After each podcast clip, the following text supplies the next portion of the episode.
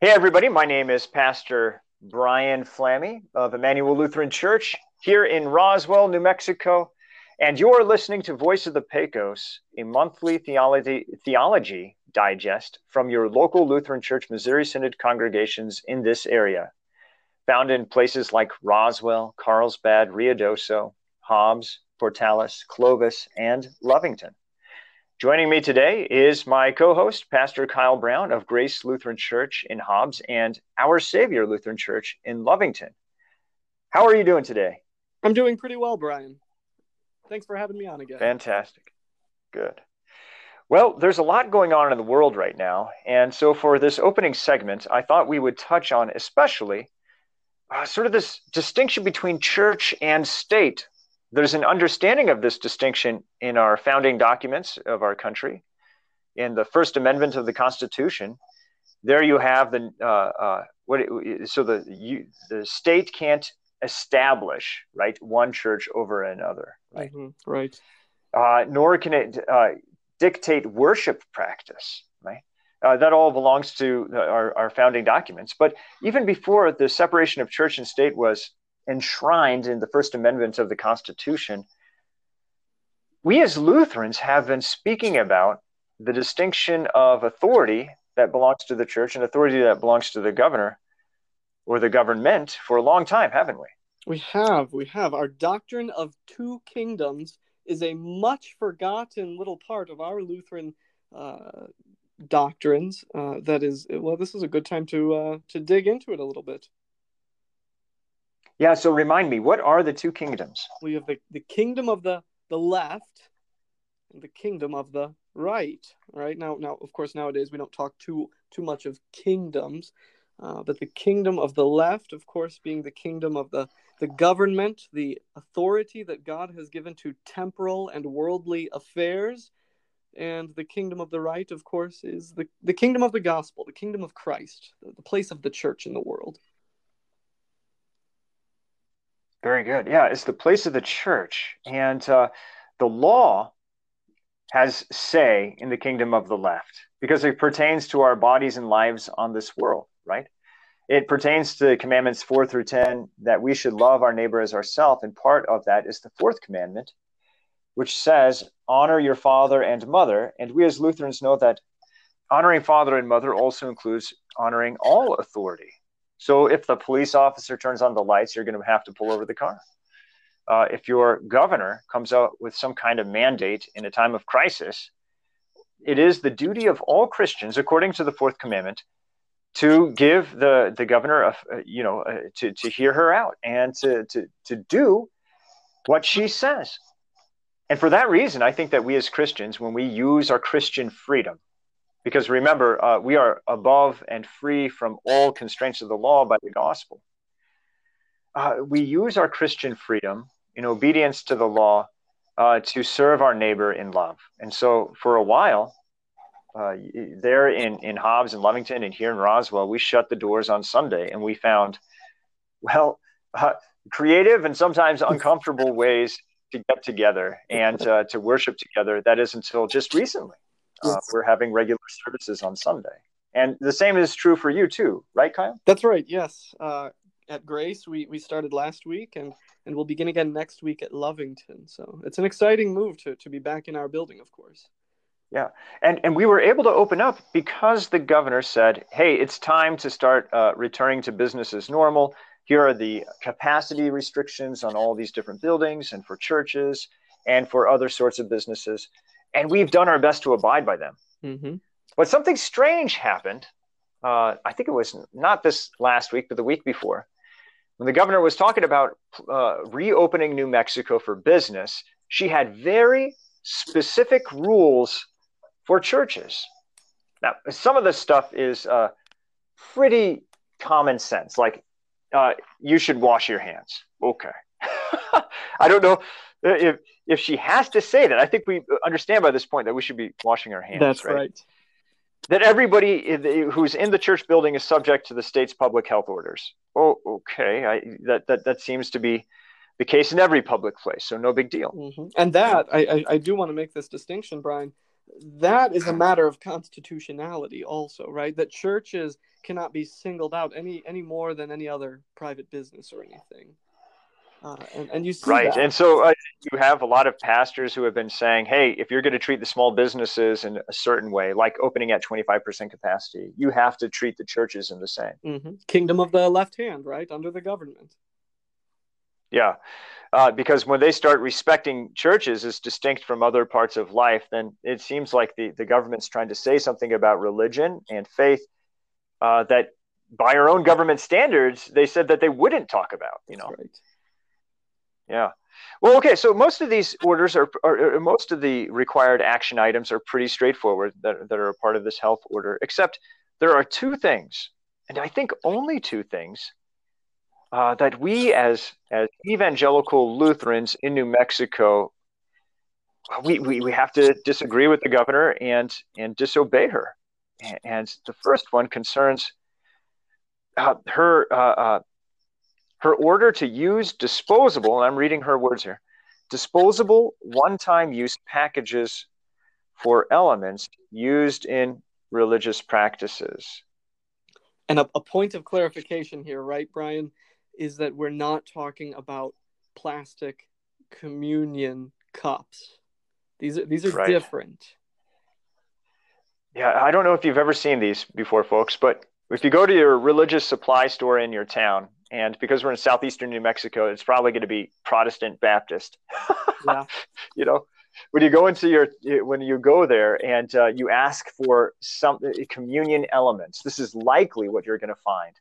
It looks like do you know? Do you remember those little plastic uh, things that you would use to eat? Uh, uh, these little like uh, cracker sticks, and they're on one side oh, yeah, yeah. of the packet. Side, there were there was cheese sauce. Do you remember those? It's kind of like a, a Lunchables thing or something, right? Right. So there are these divided up packets, and on one side of the packet you have the cracker, on the other side you have the cheese. It's a lot like that, exactly but like apparently this. for communion, and this is so this is very weird for Lutherans. Lutherans' brains would never go to this place, I don't think. No. But other Protestants have, probably because they don't see the Lord's Supper in the same way that we do. We see it as Jesus' body and blood. It is a holy meal, holy by virtue of Christ's presence there in his body and blood. For a lot of Protestants, they say it's just a symbol, a symbolic act in the church that we that they do to stay in compliance with Christ's orders. and I think a lot of those packets, the, the prepackaged communion elements, I believe that it, it's it's just grape juice. I don't I don't know if they have it available in wine even. So right for that. Yeah, that's reason. right. So you have so on the one side with the bread, it's usually a pellet of mm-hmm. some sort. That's right. it looks like a pellet, and on the other side, uh, you have a little uh, uh, grape juice that you can drink down. And uh, in many Protestant churches, I've been to a Baptist church where I saw this happen. They handed out these packets down the aisles. Mm-hmm. And, uh, and communion went something like this The pastor stood at the back and said, We're going to have communion now. And it reminds us of Jesus' death. And everybody opened up their packets and they ate their little bread and they drank the little grape juice. That was what they called communion. Mm-hmm. The governor, as it said, hey, for all Christians, whether Protestant or Catholic or Lutheran, these are the things you're going to use for the Lord's Supper if you're going to have the Lord's Supper. And that is just a step too far. That's something we can't get behind. No. It, it, and the reason why is this.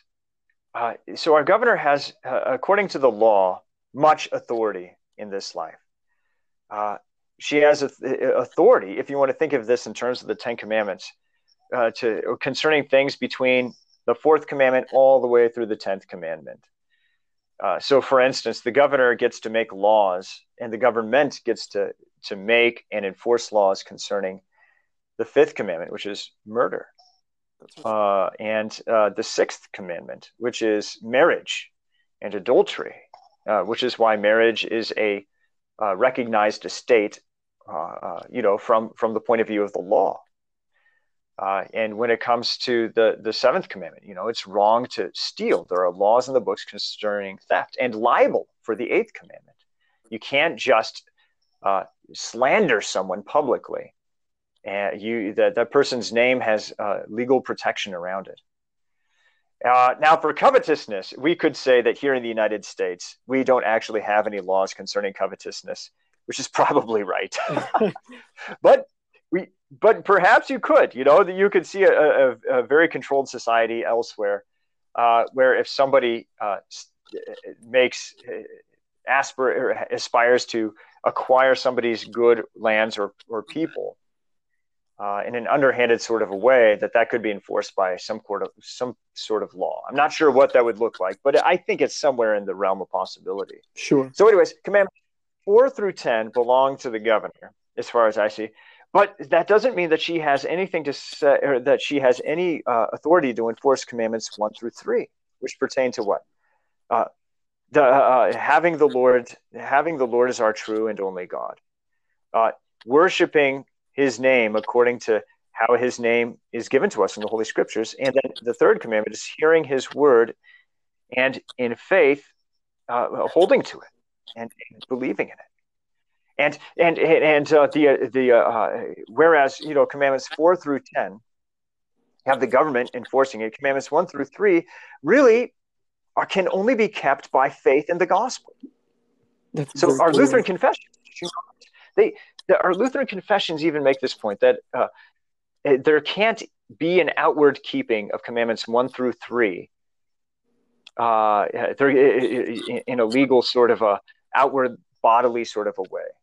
Um, that uh, it, whenever you go to a foreign land that is not Christian, sure you're going to find gods uh, and sacred texts and places of pagan worship.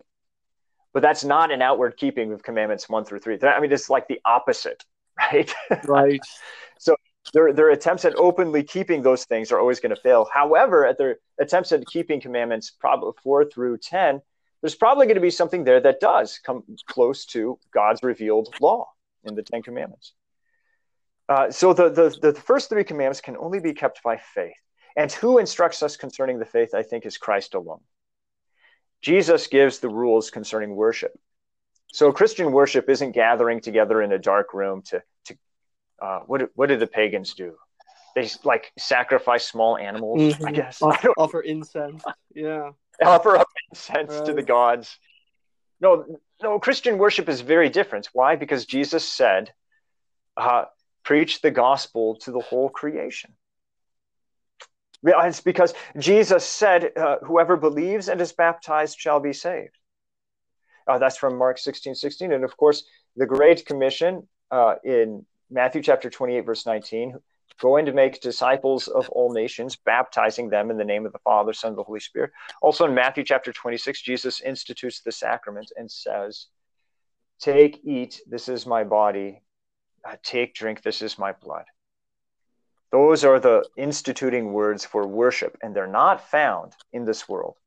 They're not found through order of the government. Uh, they're found through the voice of our Savior Jesus alone. And and it's those things, of course, about which uh, Lujan Grisham ha- has no say. So that in this case, use you know using these disposable one-time packages for communion, uh, we simply cannot do that. We we render unto Caesar what is Caesar's, but but we render unto God what is God's, right?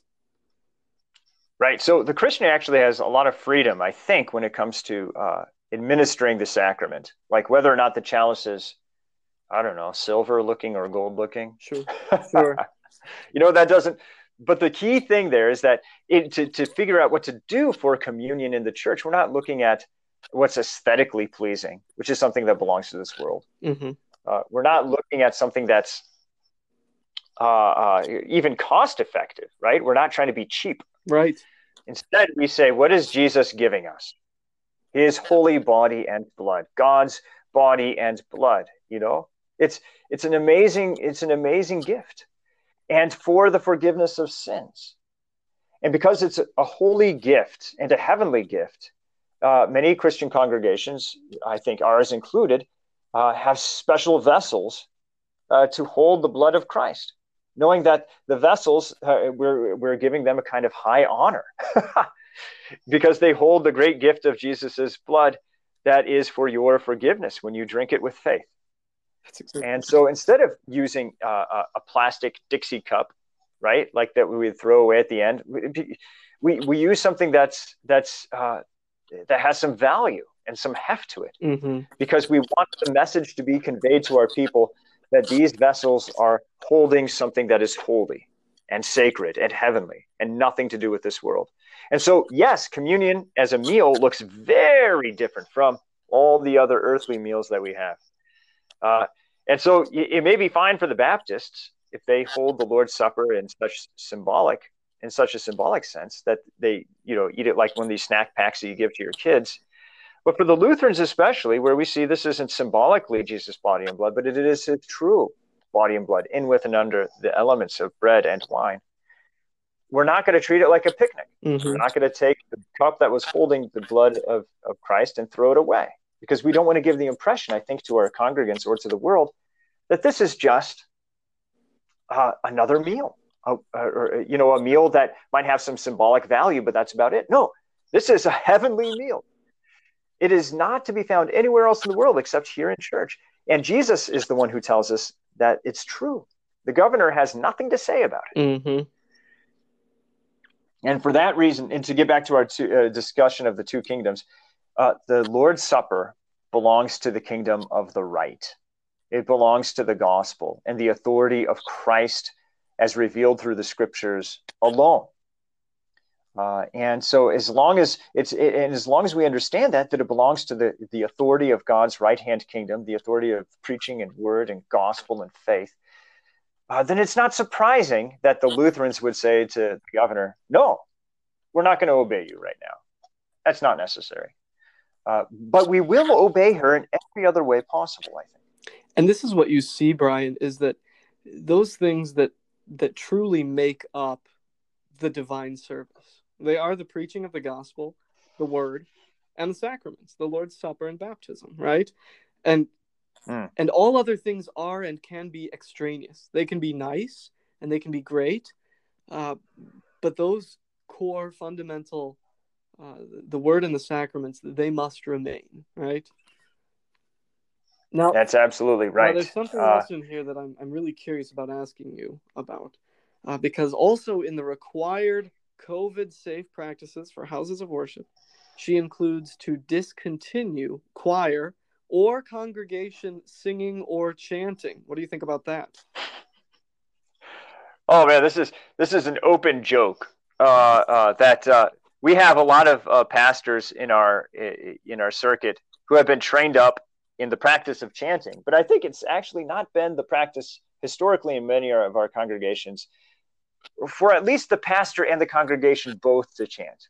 And so, like here at Emmanuel, for a long time, the pastor was the one to talk, and then sure.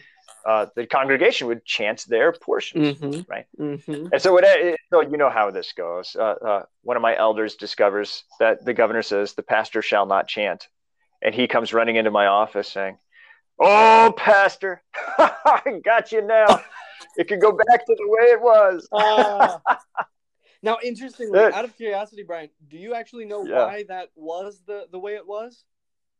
Oh yeah, of course. That that that's a an old the the old TLH yes. from 1942 had included the musical notation for the congregation, but it left it out unfortunately for the pastor. And sadly, many pastors took that as their cue to basically not sing not anymore. It, right. And you know, even for myself, if you don't have to get up there and sing in front of people solo style, yeah, why wouldn't you be comfortable with that? Yeah. But here's the point. Uh, singing belongs to the worship of faith. Exactly. exactly. And, and, everywhere in the Holy Scriptures, everywhere where God reveals His Word, the Holy Christian Church responds not just with words of praise and thanksgiving, but with songs of praise mm-hmm. and thanksgiving. So, all the Lutherans out there remember the explanation of the second commandment. Uh, the second commandment be Thou shalt not take the name of the Lord thy God in vain. What does this mean? We should fear and love God so that we do not curse, swear, uh, use satanic arts, or lie, lie or deceive by his name, but call upon it in every trouble. Pray, praise, and give thanks. And what belongs to that is, is to sing our thanksgiving uh, uh, when you look in the Holy Scriptures, what happens when Mary hears the word of the Lord? Uh, or, or rather, how does it go? So John leaps in Elizabeth's womb. Mm-hmm. remember this, John the and and uh, and Mary hears the greeting from Elizabeth, and then Mary breaks into song. yes, yeah. And and that's not a weird thing in the Bible. That's a normal thing. Mm-hmm. Uh, and uh, it, of course, you could study this historically to see that in the uh, that when you look at the Psalms, the book of Psalms, it's filled with uh, notations and notes uh, for the choir master mm-hmm. or for the one who is leading the, the responsive singing in the temple for the divine service there. And in fact, the, the whole Hebrew Old Testament is marked with all these various accents that would help you to chant it if you can actually read those chant notations. Yeah, so the, the whole Old Testament can be sung aloud. That's amazing. It is. And and it was the practice in Lutheran churches as well. Uh, basically, in the old world, in the old Lutheran church, there, I don't know what they've done over the past 150, 200 years, but it used to be that uh, the Holy Scriptures were always chanted aloud. That's right. Uh, yeah, it's, it's an amazing thing. Talk to your pastors more if you want to learn more about that. You can they can actually find things like on Spotify uh, of uh, uh, uh, players guilds getting together to perform the Lutheran divine service from hundreds of years ago because it was a work of art and a thing of beauty. Mm-hmm.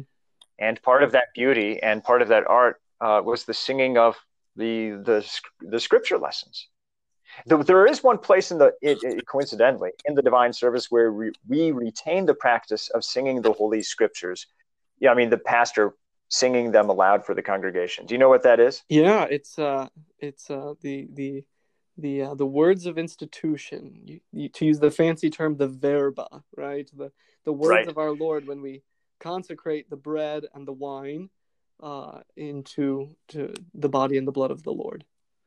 And that right. it, those yeah. those words were set to this is this is the genius of luther right? Because in the 1500s according to the roman mass you would whisper those words silently right? It was it was this great mysterious secret and uh, and luther said no this is this is pure gospel proclamation and to prove it i'm going to set it to music and not just any music i'm going to set it to the chant tone that the gospel lesson is to be read according to.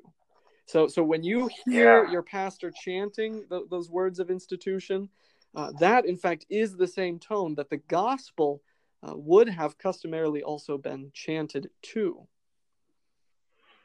And it is a very Lutheran thing to do. It is. It's it's not Roman Catholic in the least. No, it's not Roman Catholic. It's not Methodist. It's not. It's not anything. It's that is a uniquely Lutheran practice and we do it so that the gospel can be heard we can we do it so that people can see that these words are so precious and and pure and full of promise and hope and comfort and forgiveness that we sing them mm-hmm. because of the joy of them it's just like putting putting the the bread and the wine in the silver or the gold plate or the paten or the chalice to show the importance of it so we do that also with our very voices right that is, if your pastor can sing. that's fair. That's fair. I know plenty of faithful men who do who are tonally challenged, and and and they know it, and so they'll do their best when they're when the congregation says, "Pastor, could you chant these portions of the service?" They'll like they'll say, "Okay, I'll I'll do my best." Right. they'll work tirelessly with the organist, but sometimes, for the sake of clarity, right? they may speak those portions, and that's I understand it completely. And, and that is the better option if, for the sake of clarity, uh, it's easier to understand that way. Yeah, that's right. If you slur the words as you're singing them, that's which true. is like a modern way of singing, you just kind of slang everything together, mm-hmm. then it's not worth it. Yeah. It'd be better just to speak clearly for the gospel's sake. Mm-hmm. Okay, so that's why and so to, to, to sum up our, our, our, our, discussion here we have this lutheran theology of the two kingdoms which uh, which is analogous to the power of the law being enforced on this earth through the government and the power of the gospel being being enforced on this earth through the word of jesus uh, as as uh, given to us in the sacred scriptures. And in the sacred scriptures, it tells us that what belongs to worship is is communion in this way. Uh, that is with uh, bread and wine. That is promised to be Jesus' body and blood and that it, part it has always been part of the, the, the the reception of faith that when these things are are received, the gospel, the Christians sing. The Christians have always sung. They've always sung, right? Now, if we decide to sing or not to sing, that's up to us mm-hmm. as Christians in the church, you know, according to the kingdom of faith. The problem is when the governor tries to exceed the boundary of her authority, which belongs to commandments four through ten. That's right. right. And then she wants to talk about commandments one through three. That's when the that's when the Lutherans put up the walls and say, "Nope, can't go there. We love you, we respect you, and we want to obey you." But when God gives a clear word concerning worship and faith, that's what we must obey. Well said. Okay, so uh, we also have going on right now these these sad episodes of uh, boy, this happened in Minneapolis, which is kind of a Lutheran area. It is. Uh, where this one police officer uh, put his weight on the neck of a man, and I and I think that he's now been charged with murder. While so the police officer had this man in custody, and the police officer handled the man in such a way that he was injured and, and then died of his injuries, and it's very tragic and sad. Uh, nevertheless, this has resulted in in uh, in riots all around the country, uh, uh, riots against abuses of power and authority, uh, particularly at the hands of the police, those who have been given authority to enforce law mm-hmm. uh, in our country. And so the and and, and uh, so I don't think that Christians are necessarily against protest. No. Uh, because you, you you probably participated in some of these marches for life, right? Absolutely, absolutely, and that is a, a form of a protest. Yeah, yeah. And so that was a kind of protest. Usually, you you you like march around the state or the government building, mm-hmm. And uh, you have like the streets blocked off for you while you're doing that. Um, usually, it's in coordination with the local authorities. Right.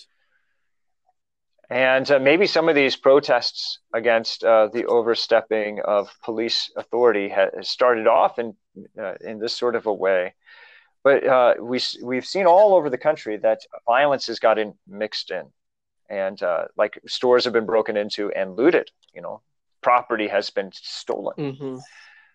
People have been hurt because of the the aggressiveness and the intention to hurt on the part of others now as christians we have to and, and i was i'm interested to hear what you think about this kyle as christians we can say that it's it's fine to publicly disagree, disagree with government authority and to speak plainly and openly about abuses of authority uh, while at the same time, I think we should, as Christians, respect that authority. Certainly. Obey it insofar as possible. And, and, and, and part of that is that when I protest, I don't, and if I feel, uh, you know, if I feel grieved on any point of, of their use of power and authority, that doesn't give me permission to break all the law or to disregard the entire law, mm-hmm. right? And and for us as Christians, um, our, our primary understanding for that, of course, is not that the law comes from these police officers. And so, therefore, we don't have to listen to the law, right?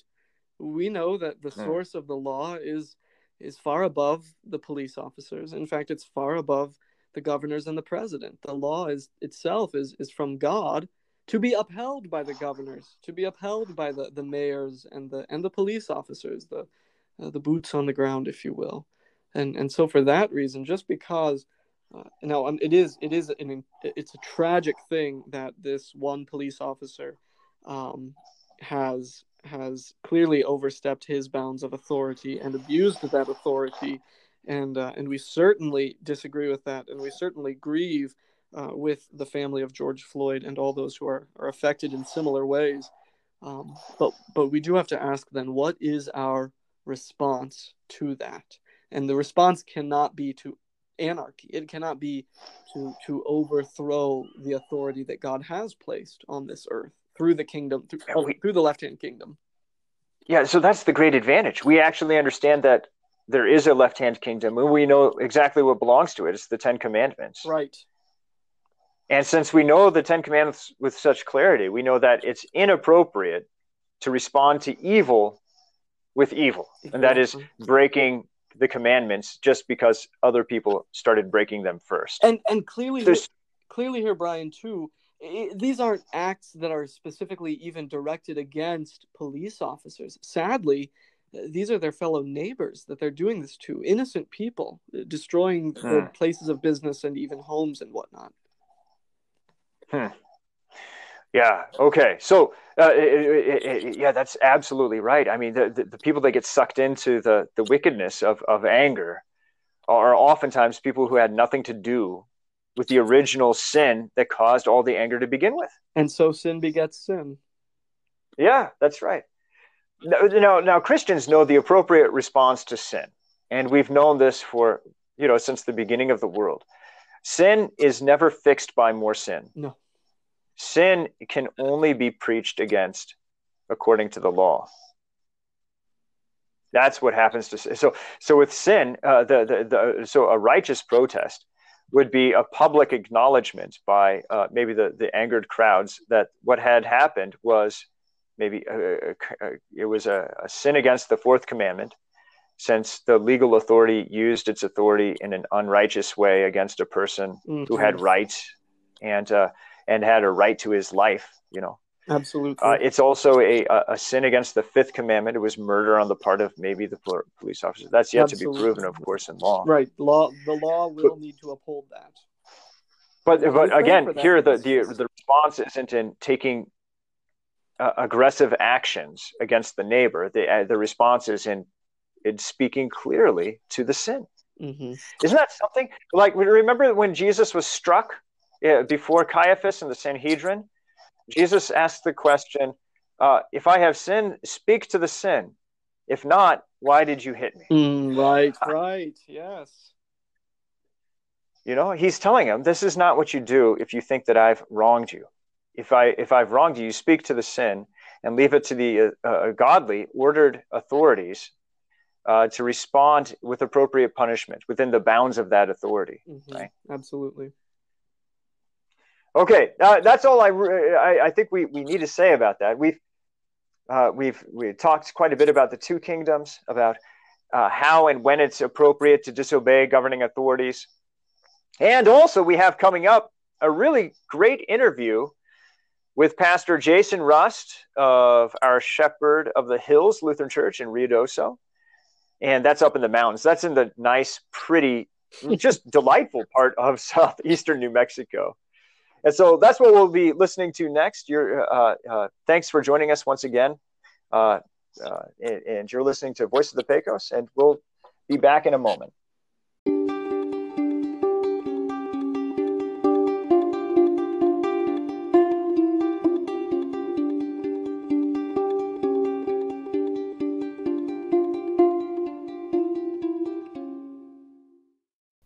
Hey, everybody, welcome back to Voice of the Pecos.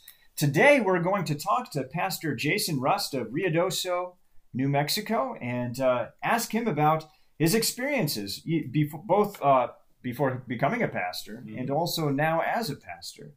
So, yeah, let's learn a little bit about you, Pastor Rust. Welcome to the show, by the way. Yeah, thanks for having me. Okay, the first question is tell us a little bit about where you're from. So I grew up in Mesa, Arizona, which for those of you that don't know, it's uh, the valley, the Phoenix Valley there on the east side of the valley, and uh, lived there until uh, until I graduated from high school. Attended Concordia University in Irvine, California. Graduated in 2003 uh, with a degree in Christian education and leadership. Really? And, yeah. Wow and decided it was basically the degree that you would get if you were going on to become a DCE. Mm. Um, but about halfway through my time there, uh, transitioned into preparing for seminary. Okay. So I started taking the languages, uh, started uh, taking the doctrine classes that I needed to to be proficient in order to enter the seminary. Very good. What, now, help us out. What is a DCE? A Director of Christian Education. Okay. Um, and so DC is a pretty wide category of things uh, to assist the pastoral office in. Um, I should clarify that, that that's my particular view of, of, the way the DCE functions. It's an assistant to the pastoral office. Uh, so the DCE may assist in um, some of the education aspects of the pastoral office, whether that's youth education or adult education. Uh, the DC may assist in providing, helping provide some of the other ministry programming that a church would want to use. Um, again, all in assistance to the pastoral office. Very good. I think my dad, who uh, is a, or he was a pastor, he just retired last year. Uh, for the last maybe 10 years of his ministry at my home congregation, they got a DCE called out there. Mm-hmm to assist with the youth education programs. Okay. And she has become, well, a wonderful addition to the congregation uh, and uh, very helpful uh, uh to my dad and, and, his work as, as pastor there, and very helpful to the, the rest of the folks. So yeah, very that's, good. That's the way. I think that's the best way to envision what the DCE does. Good is assist the congregation in serving in these particular areas. So and my wife uh, Rebecca, she is a certified DCE. Oh, um, nice! served as a DCE for ten years in yeah. St. Louis. So. Does she have like a particular uh, way of using her DCE skills through the congregation up there in Ruidoso? Yeah, so she still participates in the life of the church, whether it's uh, with the evangelism board or some of the big things that she does is she helps out uh, by running our vacation Bible school program mm-hmm. um, and utilizing volunteer as a volunteer, utilizing her skills in that way. Okay, cool. So she doesn't have a call, but she definitely puts her her uh, skills to to use. Absolutely. Yeah. Very good. Very good. Now, did you ever have any previous jobs before becoming a pastor? Any other failed career paths, or perhaps just career paths that you you maybe dabbled in and turned away from? Um, you know, I had aspirations for other career paths, um, but never anything that I took seriously. Oh, okay. um, or uh, I should say, none of the other jobs I ever had fit into any of those particular career paths. Oh. So I worked your part-time jobs as a high school student, uh, you know, an undergraduate and at the seminary um, that were all wonderful and beneficial and, and great. Uh, they did the number one task, which was make some money and um, but none of them were some of the career aspirations I had prior to uh, deciding to become a pastor. So very good. Uh, I always want to ask that question because I did try a career before I became a pastor. It didn't go all that well, so it kind of limited my options to the point where I knew, well, let's be a pastor or or maybe not be happy with what I'm doing. Yeah. Well, I think that's um, I think all everybody that wants to enter the ministry has to ask themselves that question. Yeah. Would you be satisfied in doing anything other than than being a pastor? And if the answer is yes, then you should really go do that. Yes. Um and and if the answer is no, then yeah, seek out pastoral ministry because it's the only way you're going to do it the way it should be done. All right. Now you mentioned that during your studies, mm-hmm. you started shifting away from the DCE program towards uh, the holy ministry. Mm-hmm. And so tell us a little bit about how did you figure that out? How did you uh, start thinking about yourself as being a pastor? And what did that mean to you?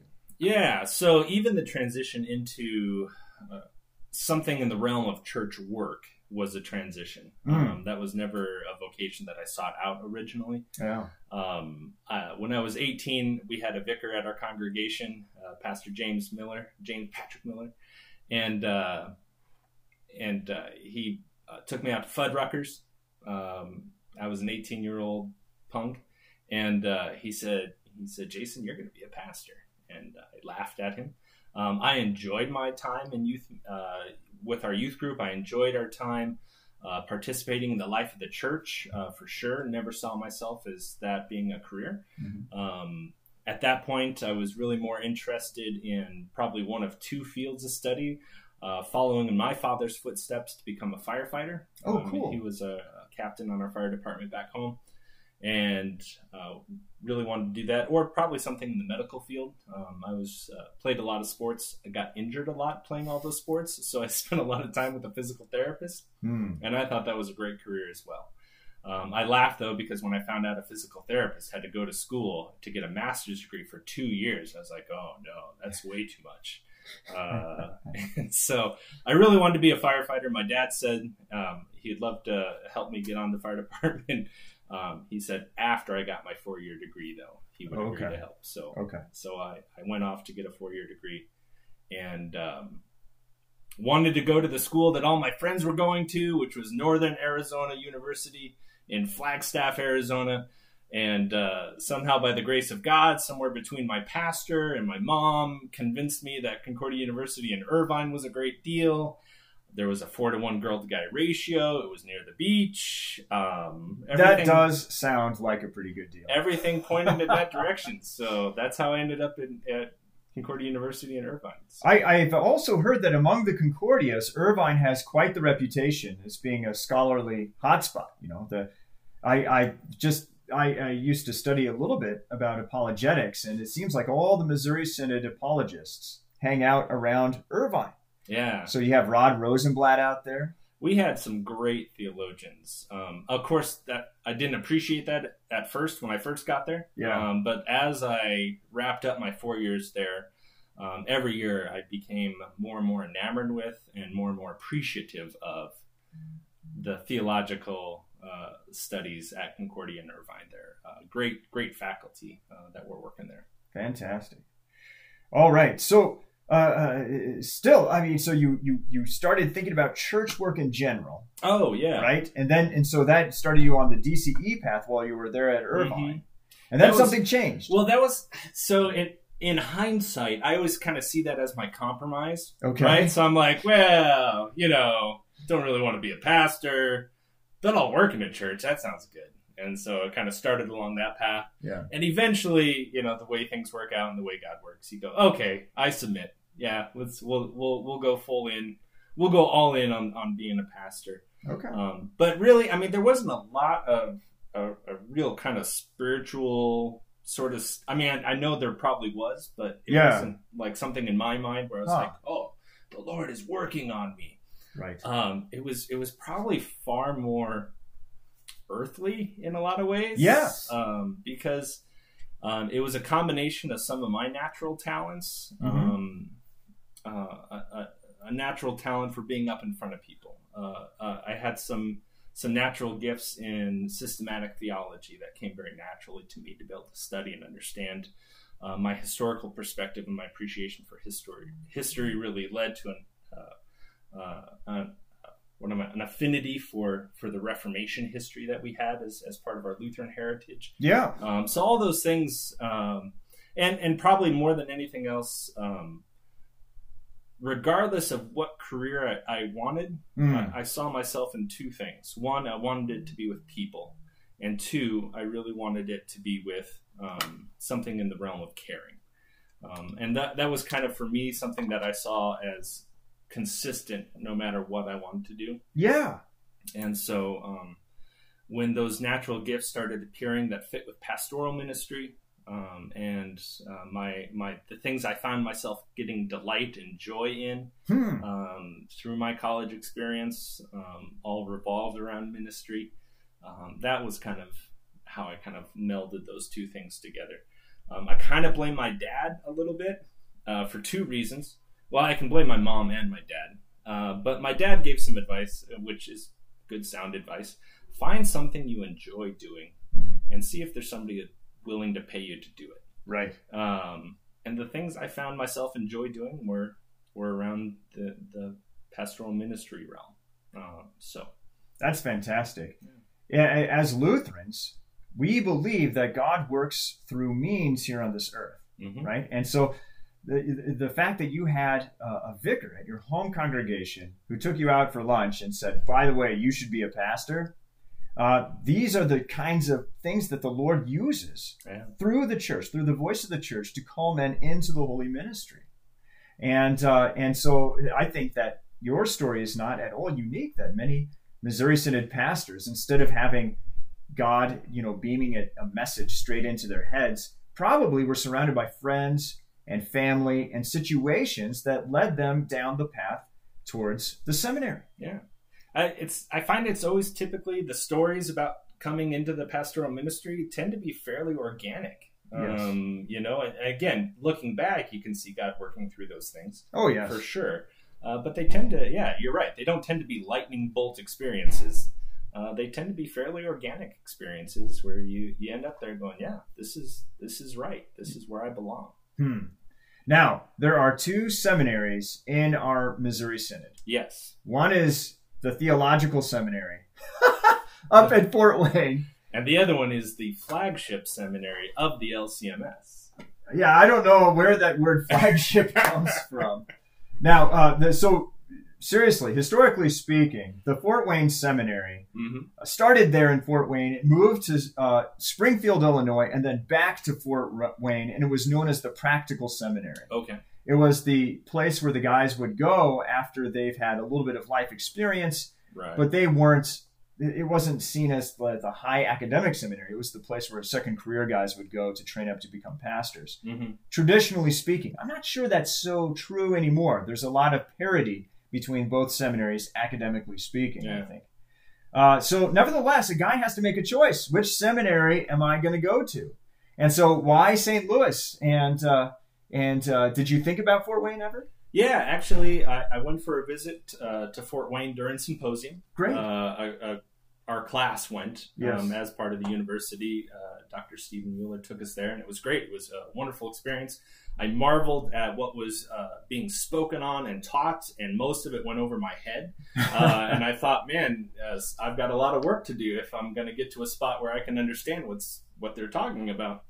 Uh, and uh, and it was a great experience. It was really good. Um, uh, but I had never I had never been to St. Louis, Missouri, Hmm. But I had been to Fort Wayne, Indiana. Ah. And please forgive me for anybody living in Fort Wayne, Indiana. I chose St. Louis, Missouri, Yeah. not based on the seminaries, just sheerly location. Wow. Okay. having grown up in Arizona, Yes. having lived in Southern California, Yeah. We went to Fort Wayne, Indiana in January. and it was like 12 degrees outside. And it was miserable. and I thought to myself, I don't know what St. Louis is like, but it has to be better than this. so I chose St. Louis, Missouri. That's great. That you know what I have to admit, yeah, I I've spent a lot of my life in Fort Wayne, both as a kid and as a grown up. hmm Uh, two of my kids were born in Fort Wayne, and they were both born there in the dead of winter, and the winters are brutal. I do not miss Fort Wayne Mm. for the Yeah. climate, that's for sure. Southern uh, southeastern New Mexico definitely has the advantage there. It- it- that is, if you ask me. Yeah, oh, I I totally agree. As one who grew up in the desert, this is way better. Well, But- Yeah. Well, fantastic. Tell us a little bit about life at St. Louis. What was that like attending classes there, preparing for the ministry? Yeah, so I had a wonderful uh, kind of introduction into seminary life because um, even though I had taken Greek uh, in undergraduate, um, I really felt like I needed to do it again. And so I didn't even bother taking the entrance exam test. Um, I wanted to kind of nail the Greek down a little bit better. Uh, so I went into the nine week immersive course. Uh, Dr. Bruce Schuchard was our, our professor for it, and it was great Hmm. uh, you know, kind of a drill sergeant approach to it. Um, I had a rhythm down. Um, got to, you know, uh, spend this enormous amount of time with the same group of guys all summer long, which is wonderful. Many of those guys are, uh, you know, still close friends, and um, and that's kind of how I started my seminary experience. Is kind of that reintroduction into the Greek. You know, nailed that really secure. Um, some of my uh, there was actually only two of us that went into the seminary out of Irvine. We had a fairly sizable class uh, by pre-seminary standards, maybe a half a dozen or more of us that were all in that same class, but only two of us ended up at the seminary the year immediately after we graduated undergraduate. And uh, so Luke Hennings and I got to hang out together, and, and uh, so we became even closer friends during our seminary experience. Um, I loved the camaraderie. Uh, loved the the um, the learning. Mhm. Um, again, kind of gravitated towards that systematic theology was kind of my natural um, uh, inclination. But the exegetical theology and historical theology and practical th- theology was a wonderful experience as well. Um, got involved in, in mission orientation type practical theology, so uh, preparing to be a missionary of some sort. Wow. Um, desiring to be a, a knowing that that there was so much work here in the United States to do that being an overseas missionary probably wasn't where I was headed, Yes. um, but to be a, a, a, a quote unquote national missionary Yeah. um, uh, during when the when the synod was organized in that way. Um, and so I studied to be a national missionary. So I actually had a deferred vicarage Um, so my vicarage was my fourth year, which was it was great in one way. It lent itself to being less disruptive in terms of when you start ministry, just to kind of continue on. But it was bad also in the camaraderie way. So Yeah. I missed that last year with my You class. Went out of step with your class. Yeah, and That- so their fourth year, Right. I missed out on, um, Yeah. which was kind of awkward uh, in many ways. So to fill the folks in, the way the seminary usually works is is a four-year program. The first two years are in the classroom, and you're studying. Uh, you're you're putting in the bulk of your work towards your Master of Divinity degree. The third year is typically not in your case, of course, Mhm. Jason, but Yeah. but typically it's your vicarage year, which is an internship under a pastor somewhere in the United States, though they have done overseas vicarages. Right. Uh, in fact, I, I know a vicar right now who's in Sri Lanka. Oh, okay. Yeah, yeah. It, it, uh, uh, it's the son of a pastor up in Denver. Uh, anyways, uh, but it, it, after this vicarage year, this internship year, folks usually come back, which is I found to be very helpful. It was like an after action time. You know, you Yeah. spend your time debriefing with your professors, bringing all of the experiences that you had doing, uh, uh, you helping and assisting with the holy ministry back into the classroom, and it gave everything more of a real feel about it. You know, it was no longer theory. It was no longer book knowledge. Everything that we were studying in the books had to be applied in the real world, otherwise it was useless. Mm. And so I found that to be very helpful. But like you said, there are these cases, especially if you're thinking about going into a national mission situation where you do your three years of study, you do your fourth year in that internship sort of Right. uh, in that internship stage, and then you transition from that into full full time Correct. pastoral ministry. Yeah, yeah, that was the general idea. So it was kind of that third year where it was uh, once again that academic study when I didn't have that after action. Um, I spent a lot of time relying on other people's experiences. So Mm. in some ways, it was kind of nice because I got to hear from lots of different guys, um, their struggles, their the things they noticed, the things they found useful, um, and so I just trying to glean as much wisdom as I could from them uh, during that final year of academic work before I transitioned into my vicarage and then transitioned into pastorate. Yeah, that's a good point. You're surrounded by a bunch of fourth year guys uh, who have been through it, and they're asking all the right questions. Mm-hmm. You have to pay attention. I sit and listen. That's exactly it. Very good. So Well, tell us about your history as a pastor. You didn't start uh, in the holy ministry uh, in Ruidoso. You were in St. Louis, correct? I was, yeah. So I did my field work. Uh, so let me back up a little bit. Mhm. Transitioning from Southern California to St. Louis, Missouri, my wife needed a DCE internship because she graduated with her four year degree, but still necessary to get a fifth. You know, her fifth year is her internship that she has to be under a pastor for. And it needed to be in St. Louis because that's where I was going for school. Uh, so, uh, through a variety of contacts um, and, and some not insignificant persuasion, um, a congregation in downtown St. Louis called Historic Trinity Lutheran Church, uh, being pastored by David Marth um, at the time, uh, was willing to take Rebecca on as a DCE intern. Mm. They were a growing congregation, even though they were in uh, kind of a downtown setting, uh, a revitalized neighborhood sort of thing, and uh, they were growing, and, and um, there was there was necessary work to be done by by a trained person, and so uh, Pastor Marth uh, and the congregation called Rebecca as an intern, and then called her again as a DCE. Then a year later, which means that that's where my field education was. So I got to stay there at Historic Trinity Lutheran Church in Soulard, uh, Saint, right there in St. Louis, and it was great. We had a good time, and um Rebecca had a lot of success as a DCE. Uh, the congregation really uh, enjoyed having her as a DCE, and I enjoyed being there as my part of my field education. One of the things that the congregation, unbeknownst, they didn't know that I was interested in national missions, but one of the things that they noticed was that there was a, a developing neighborhood in the downtown quote unquote loft district um, where basically downtown's being revitalized people are moving in that didn't used to live there. And so um, so it kind of just happened that i was interested in national mission.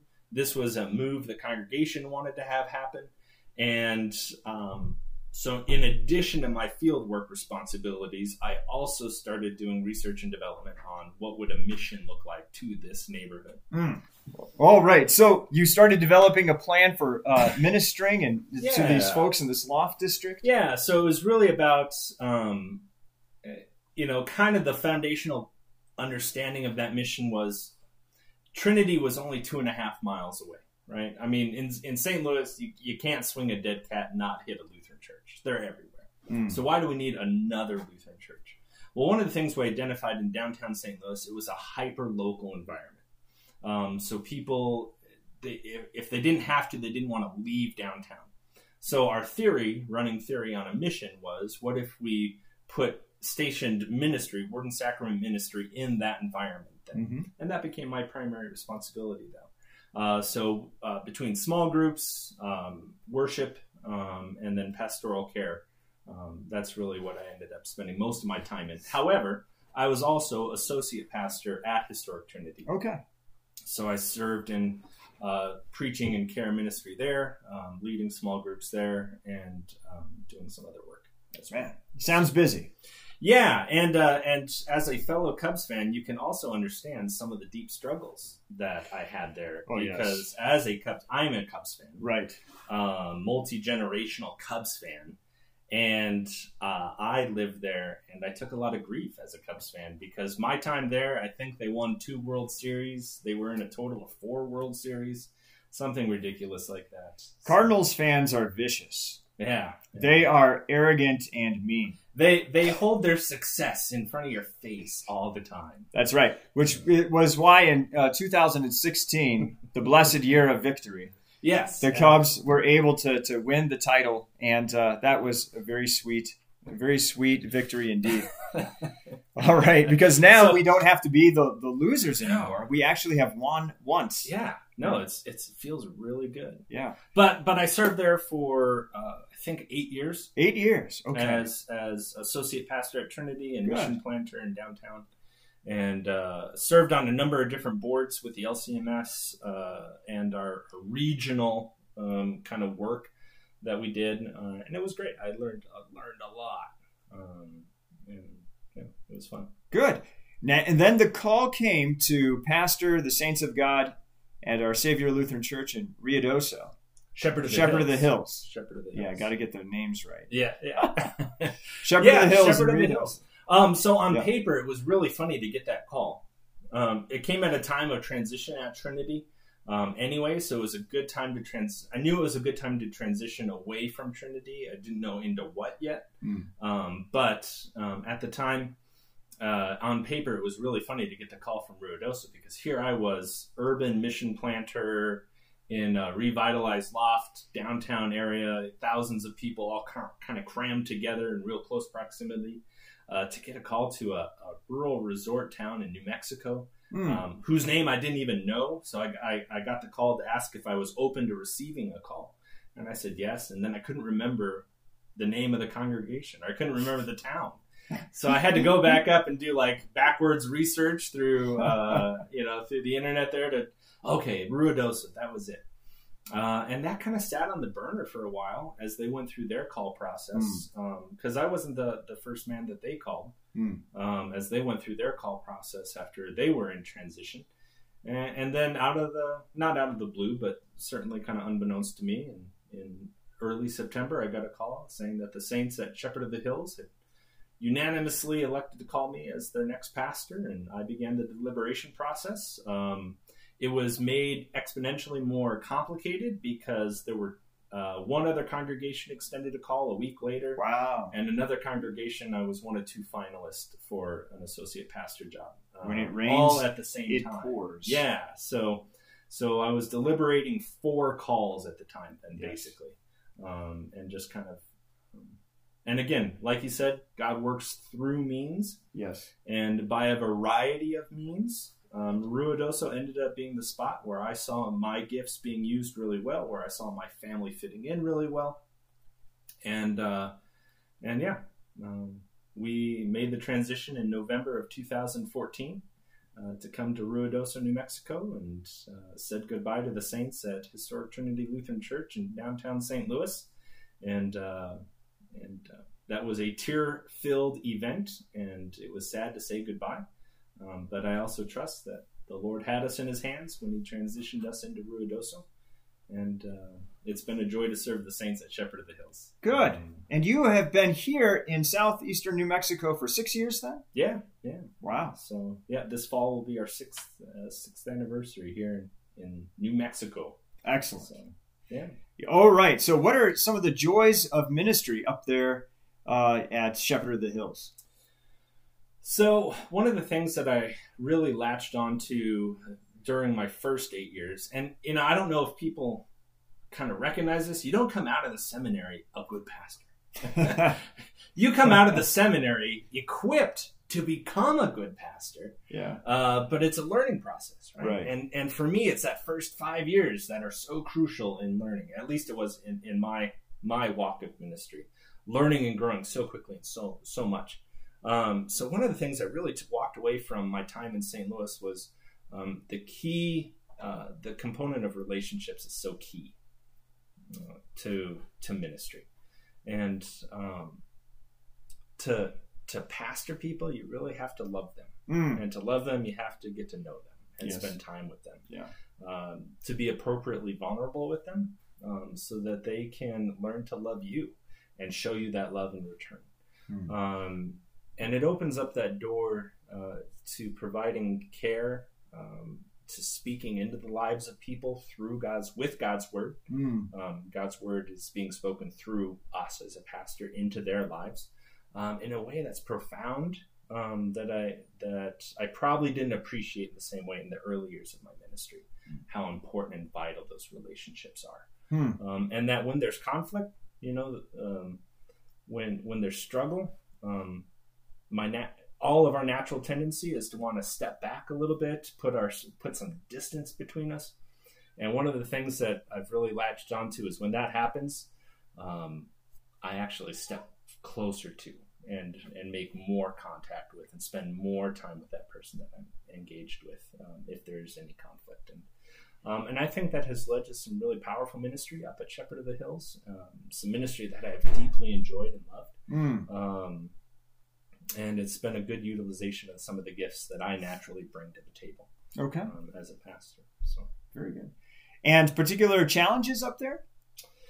Yeah, so um, as the saints, uh, if any of the saints up there listen to this, and even some of the saints around the the Pecos circuit here, as they listen to this, um, will probably recognize there were there were some some pastoral care. Uh, how shall I say it? Um, uh, uh, violations. I don't I don't know how else to say it. Yeah. One of the previous pastors that was there for a very long time uh, had deeply viol- has violated the trust of the congregation in a profound way. Um, and thank uh, thanks be to God, uh, a pastor like uh, Pastor Tom Sheck was able to come in. Uh, Mm. some other vacancy pastors were able to come in. Uh, some of the the uh, circuit pastors here in the Pecos circuit were able to step in and help the congregation uh, transition into a into a much more healthy space, um, and especially a healthy space in its relationship to the pastoral office of the pastoral ministry. Okay. All right, and uh, and so that was an initial challenge coming in Yes. probably our next big challenge is we've been blessed. Uh, we've been blessed with some some opportunities to grow. We've been blessed with some space to grow into in terms Mm. of land. Um, and probably our next big challenge is what's the what's the congregation going to look like five years from now, ten years from now? Yes. Uh, what's it physically going to look like on Yeah. that location? What's the congregation physically, or you know, what's the congregation makeup going to look like in Sure. Ruidoso five, ten years from now? And Are uh, people moving into Ruidoso right now? so it's a pretty fluid population Mm. um, because it is a resort town. Because uh, there are a lot of retirees that move in. There's always kind of people moving in, but there's always people moving out. Yeah. And so we make a big deal of that uh, Okay. at Shepherd. Um, when people come into our uh, our congregation, our community, we celebrate that. But when people leave and, and they're headed to a new community or back to an old community because that's where they came from, we celebrate that just as much Okay. uh, trusting that uh, their time walking with us as disciples, um, in that time they grew. um, and that they'll be able to bless the next place that they're in. Um, Very good. so yeah, um, it's been a it's been a fun process to watch. Excellent. Now, you are a circuit visitor. Mhm. What is a circuit visitor? Yeah, so that's kind of hard to define. so uh, I view the circuit visitor position as serving a local set of congregations on behalf of you know our quote unquote bishop, the district president. Hmm. Right, so he has ultimate responsibility of overseeing us as pastors under his care, um, and that I'm I'm an extension of that. And so um, so one of the things that I see as circuit visitor is um, helping the pastors make sure that they're cared for and uh, making sure that they're provided adequately for, um, and you know sending things up and down the, the chain of command, so to speak. Um, but also helping congregations. Um, I'm the local representative of the of the district to those congregations as well. So helping them through the official processes that we have within our synod, like Hmm. the call process, Right. conflict resolution, or anything like that uh, to make the, sure the congregations um, have an adequate voice as well. I think it's particularly important in our context because our district is so spread out Colorado, Utah, and New Mexico, right? Mhm. um, that uh, that our positions as circuit visitors become even more essential um, because we are the only representation to the district um, for these congregations for the Hmm. most part, um, and to the pastors. And so um, it's certainly being a circuit visitor, being a vice president, being a district president. None of those positions, I don't think any pastor should be like, "That's what I want to do." um, you're a pastor. You want to be a pastor of a congregation. These, Right. these this is our passion. Um, but when you're called upon to serve in that way, it's important to do so diligently. yes. And and that's how I see it. As I'm at this point, at, during this time, I'm called to serve um, in this way to these congregations in in southeastern New Mexico. Very good. And that sort of begs the question. At, during your time as circuit visitor, spending a lot of time with these different congregations, uh, what are your thoughts about our circuit here? Uh, I have learned to appreciate our circuit in a way I don't think I ever learned to appreciate um, the circuits that I was participating in back in St. Louis. Um, and I think part of that is just because we're so spread out. Uh, so uh, my personal connection to the rest of you as pastors um, is even more important to me now. Uh, and I value that time so much uh, to be able to spend with you guys as pastors. Um, but also, um, it's been a marvel to see how unique each of the congregations across the Pecos Circuit are. Um, to learn what it means to celebrate that uniqueness, but also to learn to celebrate. Wow, there are so many similarities. Yes. Um, passion for the gospel, passion for reaching those who don't know Jesus, uh, passion for making sure we're being smart about the the steps we take, the directions and moves we make, um, and and that people care. Um, you know, there's there's probably one there's probably one thing I struggle with more than anything else, and that's apathy. When people are apathetic, um, and I have not found that to be the case in our circuit. Hmm. Um, people are not apathetic, and I can work with conflict. I can work with differing viewpoints. I can work with a lot of things. The one thing you really you can't work with is apathy because there's nothing there. Right. Um, and so I've really appreciated that that our congregations, our pastors um, in the Pecos circuit here care, Hmm. um, even though congregations inevitably disagree, pastors inevitably disagree. Um, there's a care and concern on each one of us, uh, Mhm. from each one of us, and from each congregation that I've learned to appreciate in a, pretty profound way over the last. I think two years I've been serving as circuit visitors. Yeah. something like that. Something like that. That's right. S- Since I uh, arrived here in uh, at That's Emmanuel Lutheran Church in, in Roswell. Yeah, Now today we're also joined by your son Titus. yeah. Hey Titus, over, how are you doing? Come on Yeah. over. Good. How do you like living in Ruidoso? Um, Sit it's over here. very different. Sit over here, but As a like as in uh, Missouri, like I was younger then and I don't remember as much, but everyone was always very distant. Like we had maybe a hundred people in each service, and like we were filling like the back of the church like during Christmas and that's like we were getting like major amounts of people.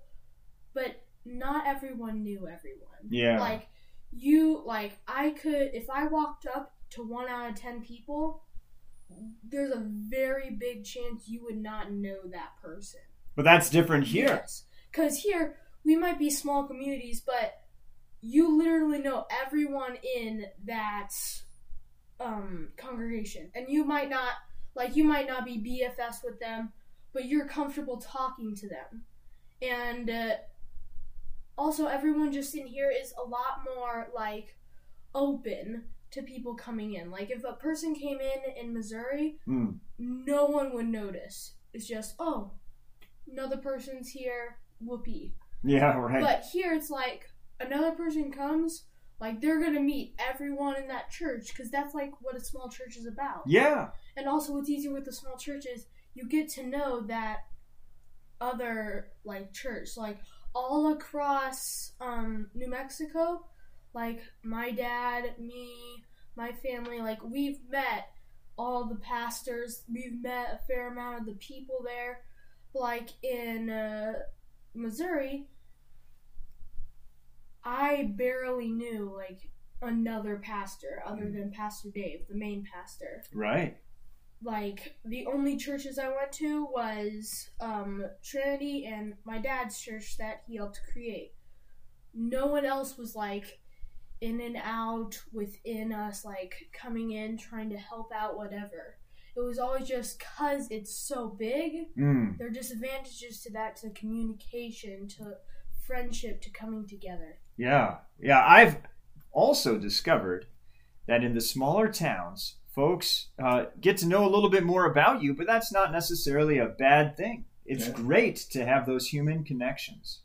Absolutely. We've also found in the in the small towns, uh, in the smaller community, um, uh, the the discipline to commit, uh, the discipline plan to obey the eighth commandment is even stronger. Right. Right. It takes more because work. everybody's connected to everybody. Yes. which is wonderful, um, and that's not a bad thing.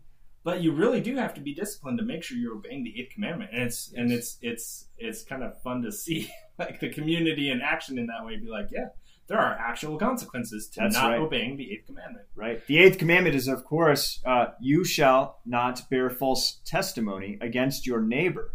What that means is that our neighbor has the gift from God of a reputation, Mhm. of having a good name. And it is our Christian duty to protect the good name of our neighbors, whoever that neighbor may be. So we're always careful with what we say, say about our, our friends and our family and even our enemies when we're Mhm. speaking to, to folks, uh, uh, you know, in, in our towns. All right, so we're also joined today by Caleb Flammy, my son, who is, how old are you, Caleb? You're three. Can you tickle and laugh? No. He wants to be quiet today, but that's okay. You're listening to Voice of the Pecos. Thanks once again, Pastor Rust, for joining Yeah. us, and thank you, Titus, for for your comments here. We really appreciate having you on. Yeah, it was a lot of fun. Thanks, Brian.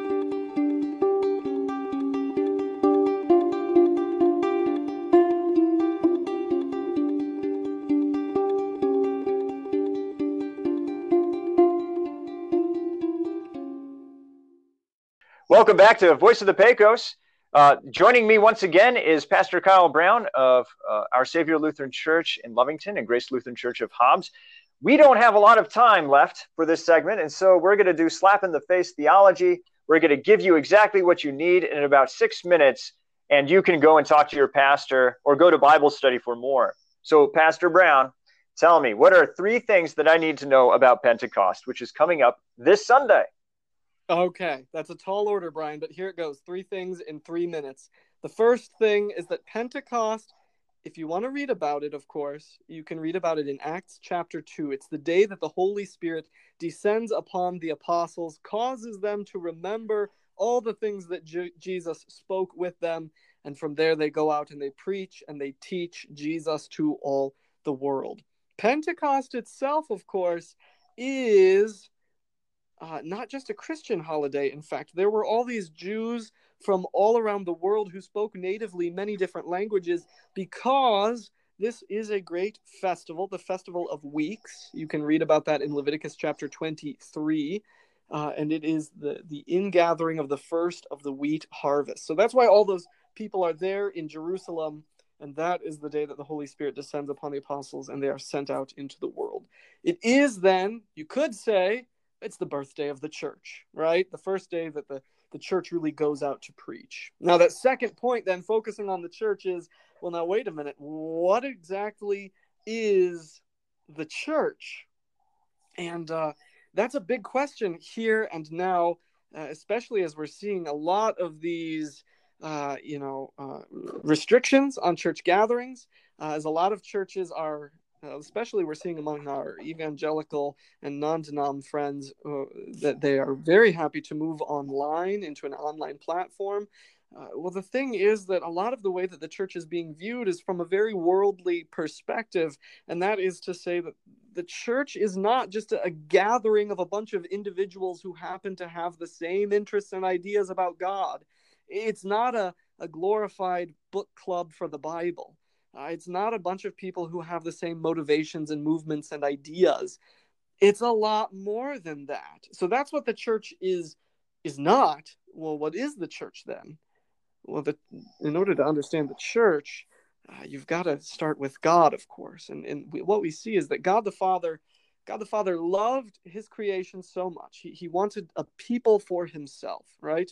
And he loved his creation so much that he sent his only begotten Son, Jesus, into the world, who Jesus then loved us so much that he would give his own life for us, take on our sin, die, take on that punishment uh, for us. And then, of course, from there, the Holy Spirit is sent out to preach and teach about how much God loves us in exactly that way. And then it's the Holy Spirit Himself, in fact, who gathers us together and who enlightens us, right, with uh, that message of the gospel that God loves us so much in that way. And it is the Holy Spirit Himself then that enkindles the faith in our hearts and the love toward God uh, that we, the people of God, have. And this is actually what the church is it's the people of God who, who hear of the love that God has for them and who are gathered together in the Holy Spirit, uh, and and uh, in that way are brought together and bound together by the very love of God. And from there, of course, the church goes out, and uh, the church through the Holy Spirit is able to love God.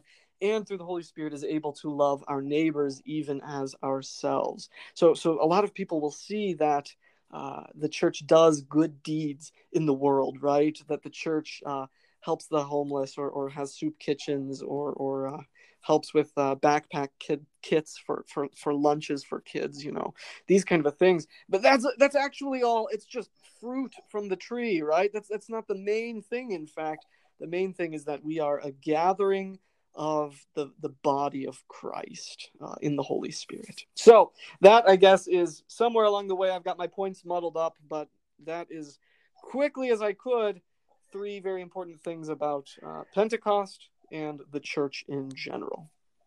That's great. Hey, I got a question though. How can I find earth? Like, right? How can I find the gathering together of the body of Christ? Yeah, that's exactly right. So, uh, what we as Lutherans like to say is that, well, there are certain marks of the church. There's a certain way that you can know that, hey, this is the church on earth. And those marks, well, I think a lot of you Lutherans listening will be familiar with them. They are none other than the Word and the sacraments. That is to say, that they are the Word of God where it is rightly preached. Not just the Word of God, in fact, uh, but the gospel of God, right? The forgiveness of sins where that is preached. Uh, and this is, of course, why we Lutherans are, are so big on law and gospel and distinguishing those two from each other. Uh, so it's where the where the gospel is purely taught and preached, and where the sacraments then are rightly administered, and those are the marks of the Church of God on this earth. Not not all the not all the the, the, the good works that people might do in the community. Any 501c3 or any individual can go out and do many good things, right? That, that's just extra benefit for the neighbor. But the true marks of the church are that gospel of God and his holy sacraments. So that's that's an amazing thing that uh, with all these other organizations and corporations, which are you know public bodies, mm-hmm. they're outwardly oriented in serving, you know, the members or serving the community at large. But really, what defines the church isn't what we do for men, but in fact, what God does for us. Absolutely. The divine service, right? God's service to us, not not our service or praise that we're rendering to Him. So Awesome. That is really great. All right. Hey, look, coming up the week after Pentecost is Holy Trinity Sunday. It's the Sunday that we listen to. everybody's neighbor- favorite. Yeah. It's the, the everybody's favorite uh, creed, the Athanasian Creed, and I, we say that tongue in cheek, everybody's favorite, because I guarantee that this is the creed that we say once a year that causes about 20% of the congregation after the service to come up to the pastor to say, "Now, hold on, pastor, I'm not sure, I'm not sure I know what's going on there," and the reason why is because of uh, three verses in the Athanasian Creed. Mhm. The first one says, Whoever desires to be saved must, above all, hold the Catholic faith. And then number two, it says, Whoever does not keep it whole and undefiled will, without doubt, perish eternally. And then there's the 40th verse, the final verse. This, after they go through an exposition of the Trinity and the person of Christ, they say, This is the Catholic faith. Man, they use the C word. Whoever does not believe it faithfully and firmly cannot be saved. Whoa. People people get uh, uh, worked up about that, and and and uh, traditionally in the Lutheran Church, there have been a number of Lutherans over the years who have cried foul here and said this isn't right. We Mhm. can't hold ourselves to this creed, uh, but of course we can, uh, because whenever we say that uh, that uh, whoever desires to be saved must hold to the Catholic faith, we don't mean the Roman Catholic faith. We Right. don't mean the Pope's faith. Catholic is a word that simply means universal. And this is the universal faith that is proclaimed in every place where Jesus, just as you were saying, where, where, where Jesus gathers his body together around word and sacrament. Those marks of the church. Right. And and the word isn't a general word, but a specific word. And what do you learn through the word? Two things. That God is both one and triune. And the second thing you learn is that Christ is both God and man. That is a summary of all Christian teaching. If you under if you understand what the Bible says about God being one and at the same time Father, Son, and Holy Spirit, and if you pay attention to when the Bible is speaking about uh, the Son of God being true God and also at the same time miraculously and beyond our understanding true man, then you have everything that belongs to the preaching and comfort of the gospel. This is why we take it so seriously. I mean, look, at, when, when, when our God, the Father, reveals himself as Father, he simultaneously reveals himself, uh, the, our God uh, reveals himself as, as uh, also the Son.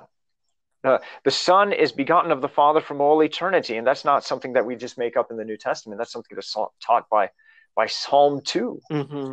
Uh, eternally the father has said to the son today i have begotten you you know and today i give you all authority power and might and so that's the preaching of the old testament you have in the very first verses of the old testament this this uh, uh, uh, this assertion that god is three and yet one and so it says in the beginning god made the heavens and the earth genesis 1 1 right Mm-hmm. uh, what you don't hear oftentimes in our English translations is that there's a difference between the subject and the verb there, a, a conspicuous difference. The verb is for uh, one is for is is uh, a sing in the singular, meaning that the action is taken by uh, a singular individual, right? And the word Elohim is in a plural, That means which implies more than one. right, and that means God, of course. And so, yeah, and so that's a mystery from the very beginning of the Bible. That why would God be Elohim, plural, and yet whenever we hear about this God working and acting, it's always in the singular sense. So there are not three gods, the Bible says from the very beginning. That's what the Holy Spirit has revealed through Moses. But there is one God working and being, and and uh, uh, but there are there's a multiplicity in the oneness of God that is inexplicable and is slowly revealed in the Old Testament between the Father and the Son and the conversation between the Father and the Son. Uh, like Psalm 2, you hear the conversation of the Father speaking to the Son. And then in the New Testament, the, the conversation between the Father and the Son becomes explicit because now the Son is among us Mm-hmm. and he's made man in the person of Christ, uh, born of Mary, called Jesus. And he says, uh, Whoever hears me hears the Father, right? Remember when Philip, we talked about this in a previous episode, when Philip said to Jesus, Show me the Father. Mm-hmm. Right. And Jesus says, Philip, I've been with you this long and you still don't know me? If you've seen me, you've seen the Father.